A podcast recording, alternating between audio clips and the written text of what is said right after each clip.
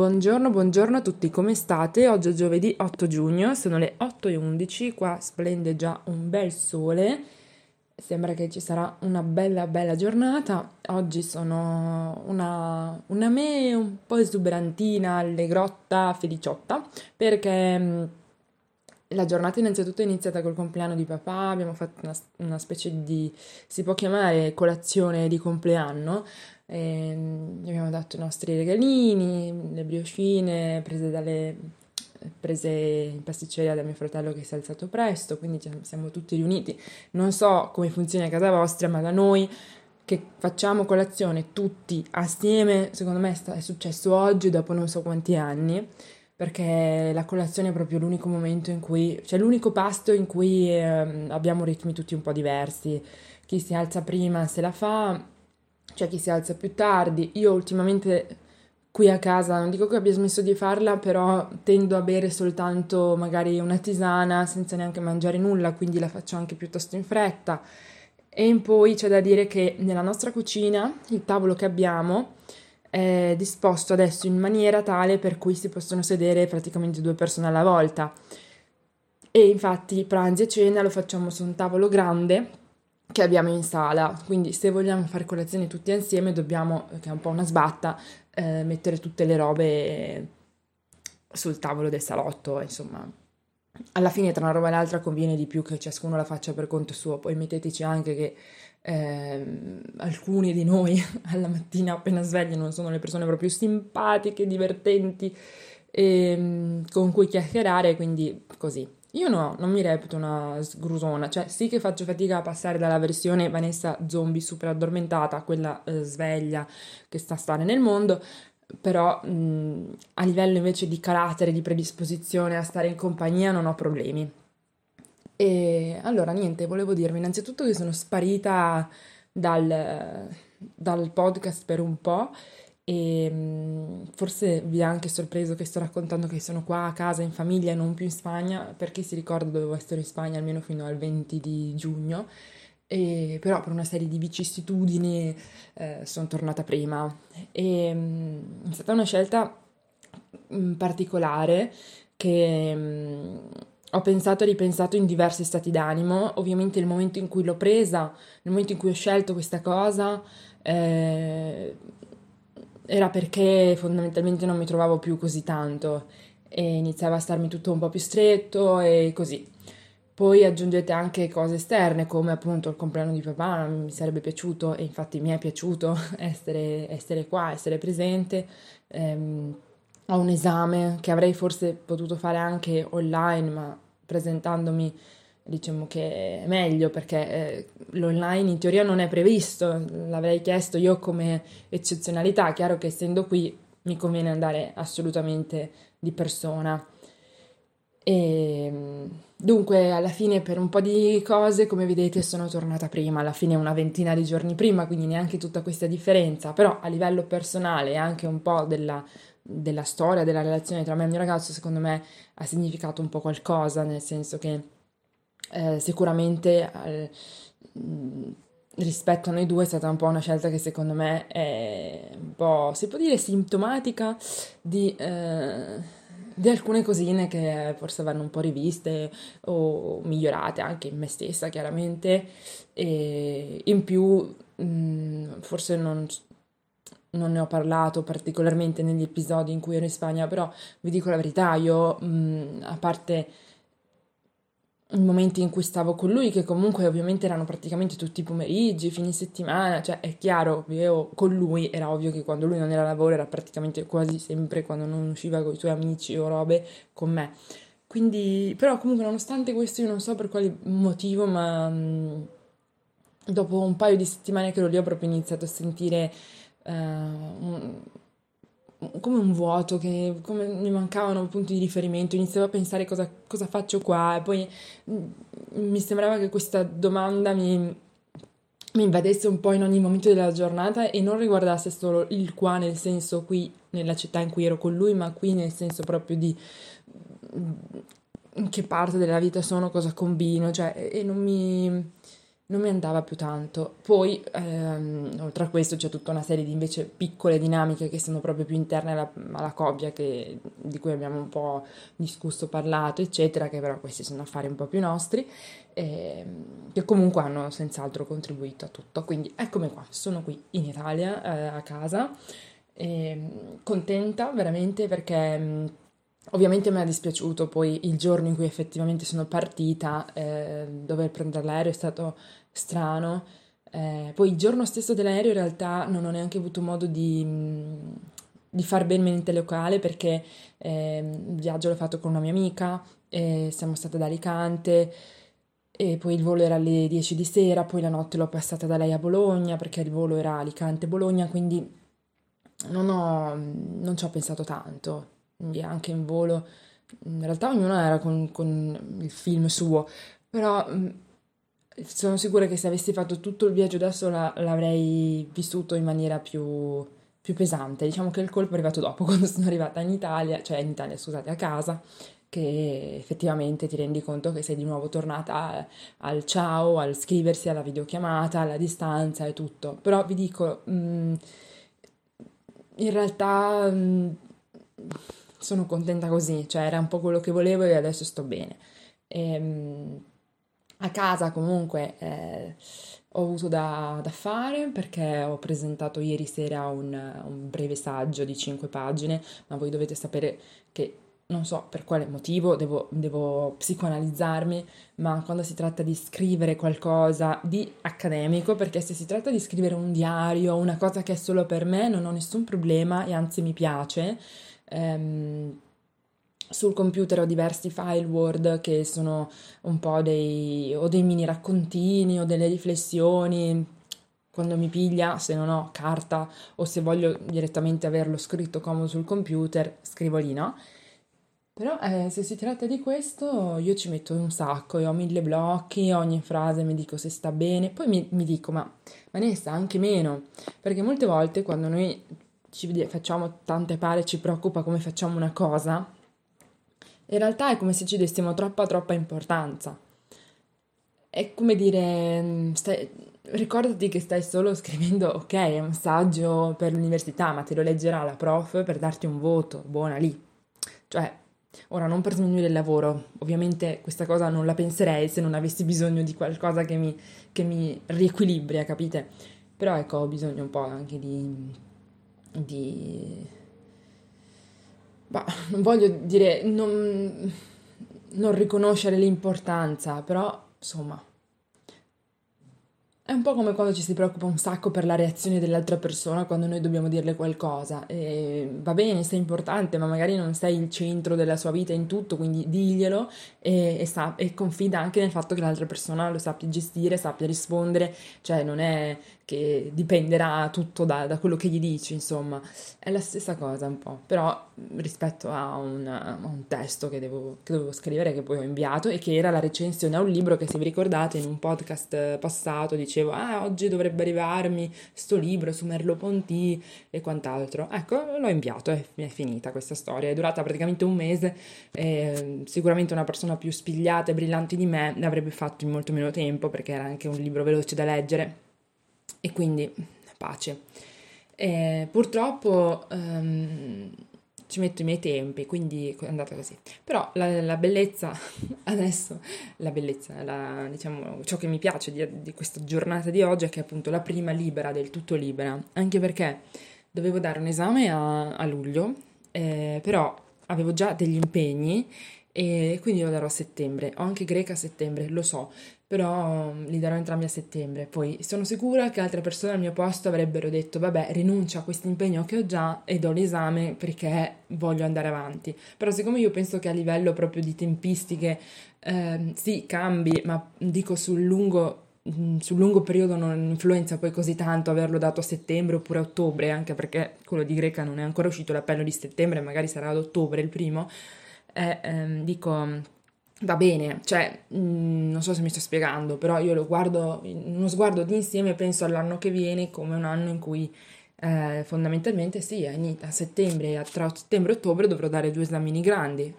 che ci fa di male, tanto tutto agosto libero, cioè non vedo questa necessità di rinunciare a qualcosa adesso per darlo a luglio, perché non ho il vantaggio che mi dà fare adesso quell'esame a luglio, secondo me non è di più del vantaggio che anzi non è di più della perdita che potrei avere nel non farlo ora, quindi nel farlo ora, raga, non so se mi sono spiegata da cani, ma sicuramente mi avete capito, perché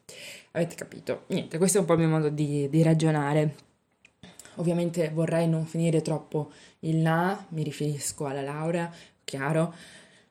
ma non penso che siano cioè ovviamente sono queste le cose che poi fanno la differenza se si accumulano tanto, però diciamo che mi mancano solo quei 2 esamini, quindi per finire gli esami del primo anno di magistrale, quindi li dai, va proprio male che non riesco a darli entrambi a settembre, uno a settembre e l'altro a ottobre, si vedrà, tanto comunque altri esami non ne ho in quel periodo in ogni caso, poi sarò già a Bologna perché è molto probabile che quest'anno tornerò a Bologna, perché la vita da pendolare, ragazzi, è pesuccia, ma al di là di quello mi piace anche stare giù a Bologna, più compagnia, più giri, più gente. Qua a Parma, tra una roba e l'altra, standoci ormai da qualche anno così un po' di passaggio, non mi trovo, cioè ci sto perché ci sono i miei, per la famiglia, perché sto bene a casa, ma su tutto quello che è il fronte compagnia, gente, socialità, non so, mi trovo sempre a far fatica. Anche quest'anno che a ottobre-novembre mi ero iscritta a un corso di ballo, raga, non lo so, magari c'è un problema io che non so stare con la gente, oppure sono troppo diventata troppo selettiva, oppure cacchio ne so, o non sto simpatica, però alla fine non è andata, ho mollato tipo verso tra dicembre e gennaio, adesso non ricordo neanche bene, quindi pace. Però sarebbe stata un'occasione, ad esempio, perché comunque il gruppettino molto piano piano si stava formando, le prime uscitine, si va a ballare salsa, dove è baciata, facciamo la macchinata, però cioè ti devi anche molto trovare, poi soprattutto almeno il ballo secondo me ti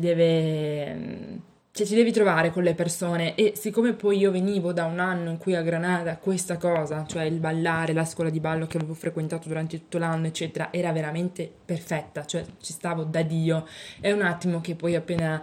cerchi lo stesso ambiente in un altro posto e non coincide proprio, ti senti un po', dici ma questa roba che è, no? È come passare dalla super lasagna di tua nonna, quella comprata al bancone congelata, è un po' questo. Vabbè, spero che sì, ho reso l'idea. E niente, poi dicevo così, quindi è probabile che torni giù a Bolo, e quindi stanno a Bologna, secondo me anche dare gli esami e tutto diventerà un po' più tranquillo come cosa. Io gli anni in cui sono stata a Bologna, a settembre, il primo anno penso non ricordo se mi ero portata dietro qualcosa, il secondo un esame, che poi in realtà invece di darlo a settembre l'avevo dato praticamente alla fine dell'anno dopo, perché me l'ero portata dietro in Erasmus, ma in Erasmus non l'ho mai dato, e l'ho dato appena tornata dall'Erasmus. Però voglio dire, insomma, non penso che sia così problematica come cosa. L'importante è tenerlo in conto e sapere che arriverà il momento in cui davvero mi devo dare da fare. Comunque in tutto questo, io adesso, vabbè, oggi, domani, magari questi prossimi giorni me li prendo comodi, però poi mi conviene mettermi già a prepararmi un po' lo studio con grande anticipo, sì, perché soprattutto storia greca è tanta roba. È vero che storia greca l'ho già preparata una volta, poi vabbè non ho passato l'esame, però voglio dire ho in mente le cose, nel senso che mi conosco il manuale, so quali sono gli argomenti che devo sapere, cioè sono tantissimi, è un pattello, storia greca veramente è un macello quell'esame lì, però voglio dire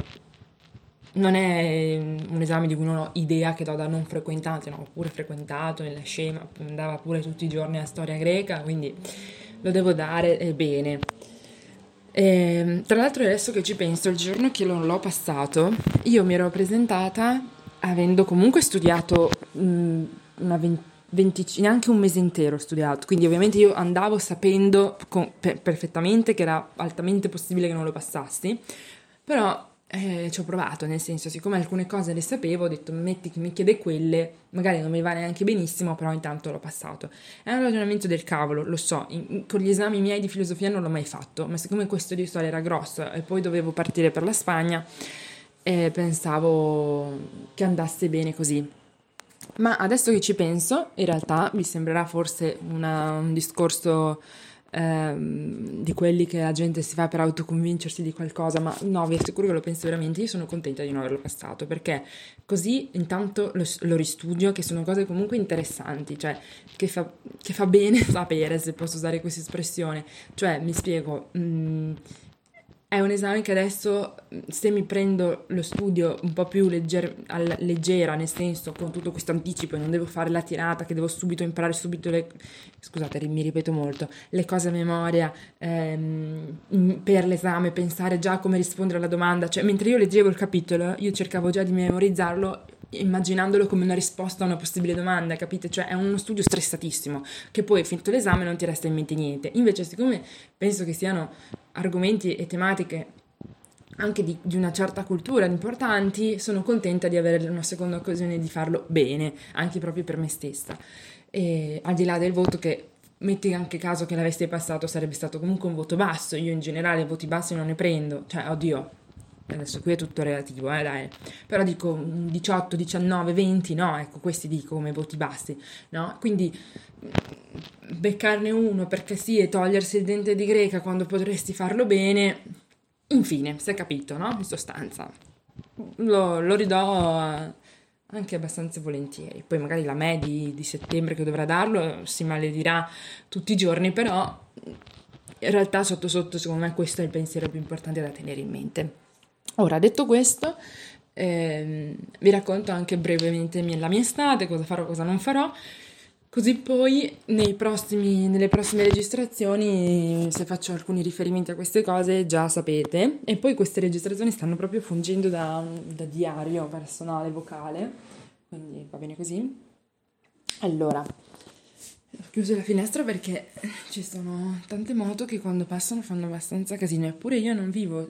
cioè la mia finestra non dà su una strada, e la strada su cui comunque dà il mio condominio non è una strada super trafficata, però comunque è la laterale di un'altra strada un po' più grossa, e quando passano questi motorazzi che sgasano, fanno ben casino, si sente. Un'altra cosa che si sente molto sono le grida allo stadio, quando ci sono le partite più importanti, in realtà sempre, però soprattutto nei casi delle partite più importanti, vi giuro, se chiudi gli occhi nella mia camera ti puoi tranquillamente immaginare un esercito di vichinghi in corsa, tutti, cioè dà questo effetto, perché senti proprio queste grida. Poi non è costante, cioè il momento del gol, il momento in cui qualcosa va male, che c'è proprio il picco, no? E capisci. Infatti quando c'è stata la partita, penso c'è stata l'ultima, sì, no? Che cos'era? Parma-Cagliari, che quando c'è stato il gol, che poi hanno annullato perché non è stato effettivamente gol, si è sentito un bel boato di urli, cose, e sono andata a vedere su internet, Parma ha segnato, poi hanno subito tolto il gol, però comunque... Capite? Cioè potete capire i risultati di una partita dalle grida. Poi se c'è un'esultanza ma non è troppo forte, di solito è perché ha fatto gol l'altra squadra, no? Perché sono numericamente meno e quindi c'è meno casino, ma comunque la senti. Vabbè. Detto questo, vi stavo dicendo, vi racconto la mia estate velocemente, così non so chi possa interessare, ma io racconto. Innanzitutto oggi siamo all'8 di giugno, ecco, noi il 14, io e i miei partiamo e andiamo in Sardegna un paio di settimane, fino a fine mese infatti, e ne sono contenta. Cioè io quando avevo, adesso non so, non vorrei esagerare, ma secondo me 14, 15, 16 anni, forse in generale l'età del liceo, che è abbastanza ampia, sono 5 anni di liceo, io non mi piaceva per niente fare le vacanze con i miei. Io adesso non mi ricordo in che anno ho fatto le vacanze con loro per l'ultima volta, ma andiamo indietro di un po', non lo so adesso, raga, non mi ricordo, non so dirvi adesso di ogni estate cosa ho fatto, ma so che saranno almeno 4-5 anni davvero in cui non andiamo assieme. E quindi quest'estate, non so, mi piaceva l'idea, e Sono contenta. Chiaramente se fossi rimasta più tempo in Spagna avevo anche già il biglietto, avrei volato dalla Spagna direttamente per la Sardegna e mi sarebbero venuti a prendere, avrei finito la seconda parte della loro vacanza lì con loro, ma essendo tornata prima vado direttamente anche nel viaggio d'andata con i miei. E io me la immagino come 2 settimane proprio molto tranquille, di anche un po' di quella solitudine però buona in cui sei con i tuoi, cioè magari il pomeriggio prenditene, vai un attimo giù tu al mare, però torni, ci sono loro, mi sentirò forse anche un po' accuditina, non so, voglia di essere un po' coccolata così, e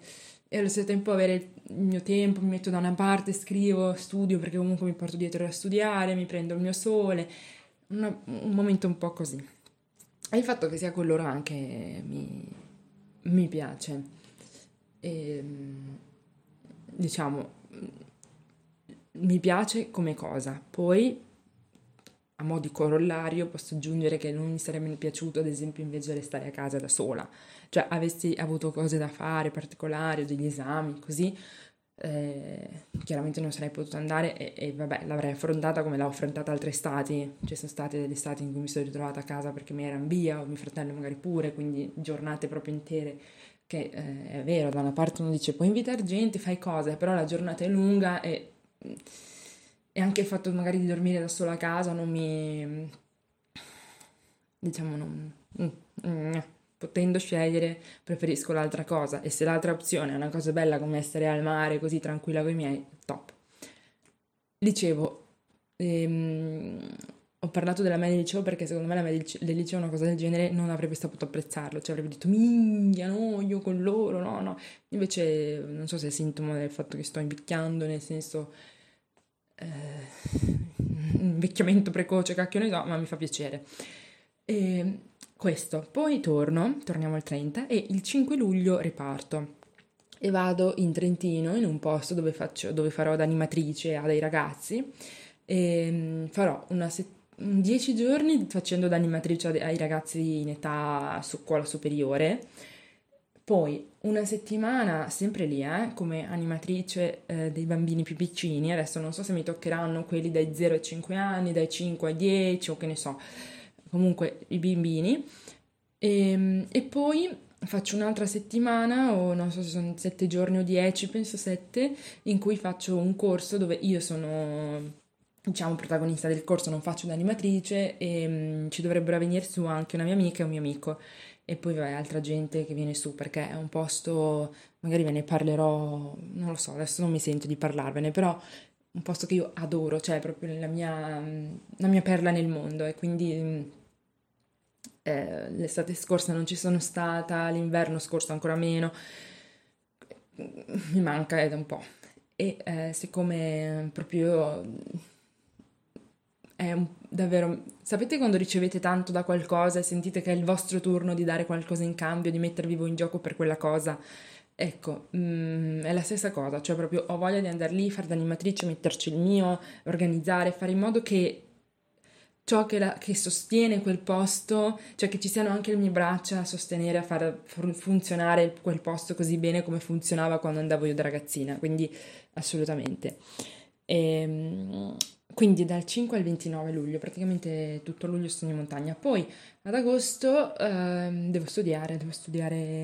capite quindi l'impegno che avevo, che vi ho detto, per cui ecco, magari qualcuno dice che ti frega di stare lì, dai l'esame e buona, invece io no, cioè quella cosa la devo fare, proprio è una sorta di imperativo mio umano che non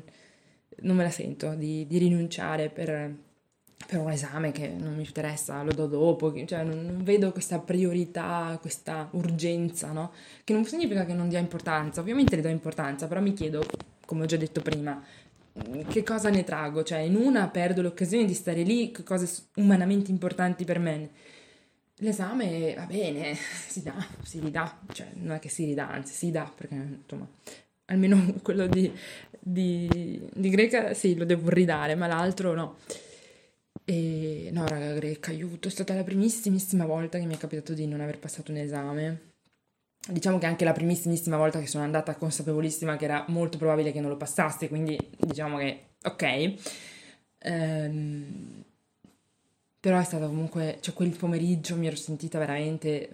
è stata una brutta sensazione. Infatti mia mamma mi ha detto, se sai che c'è una buona possibilità che non lo passi, di non passarlo,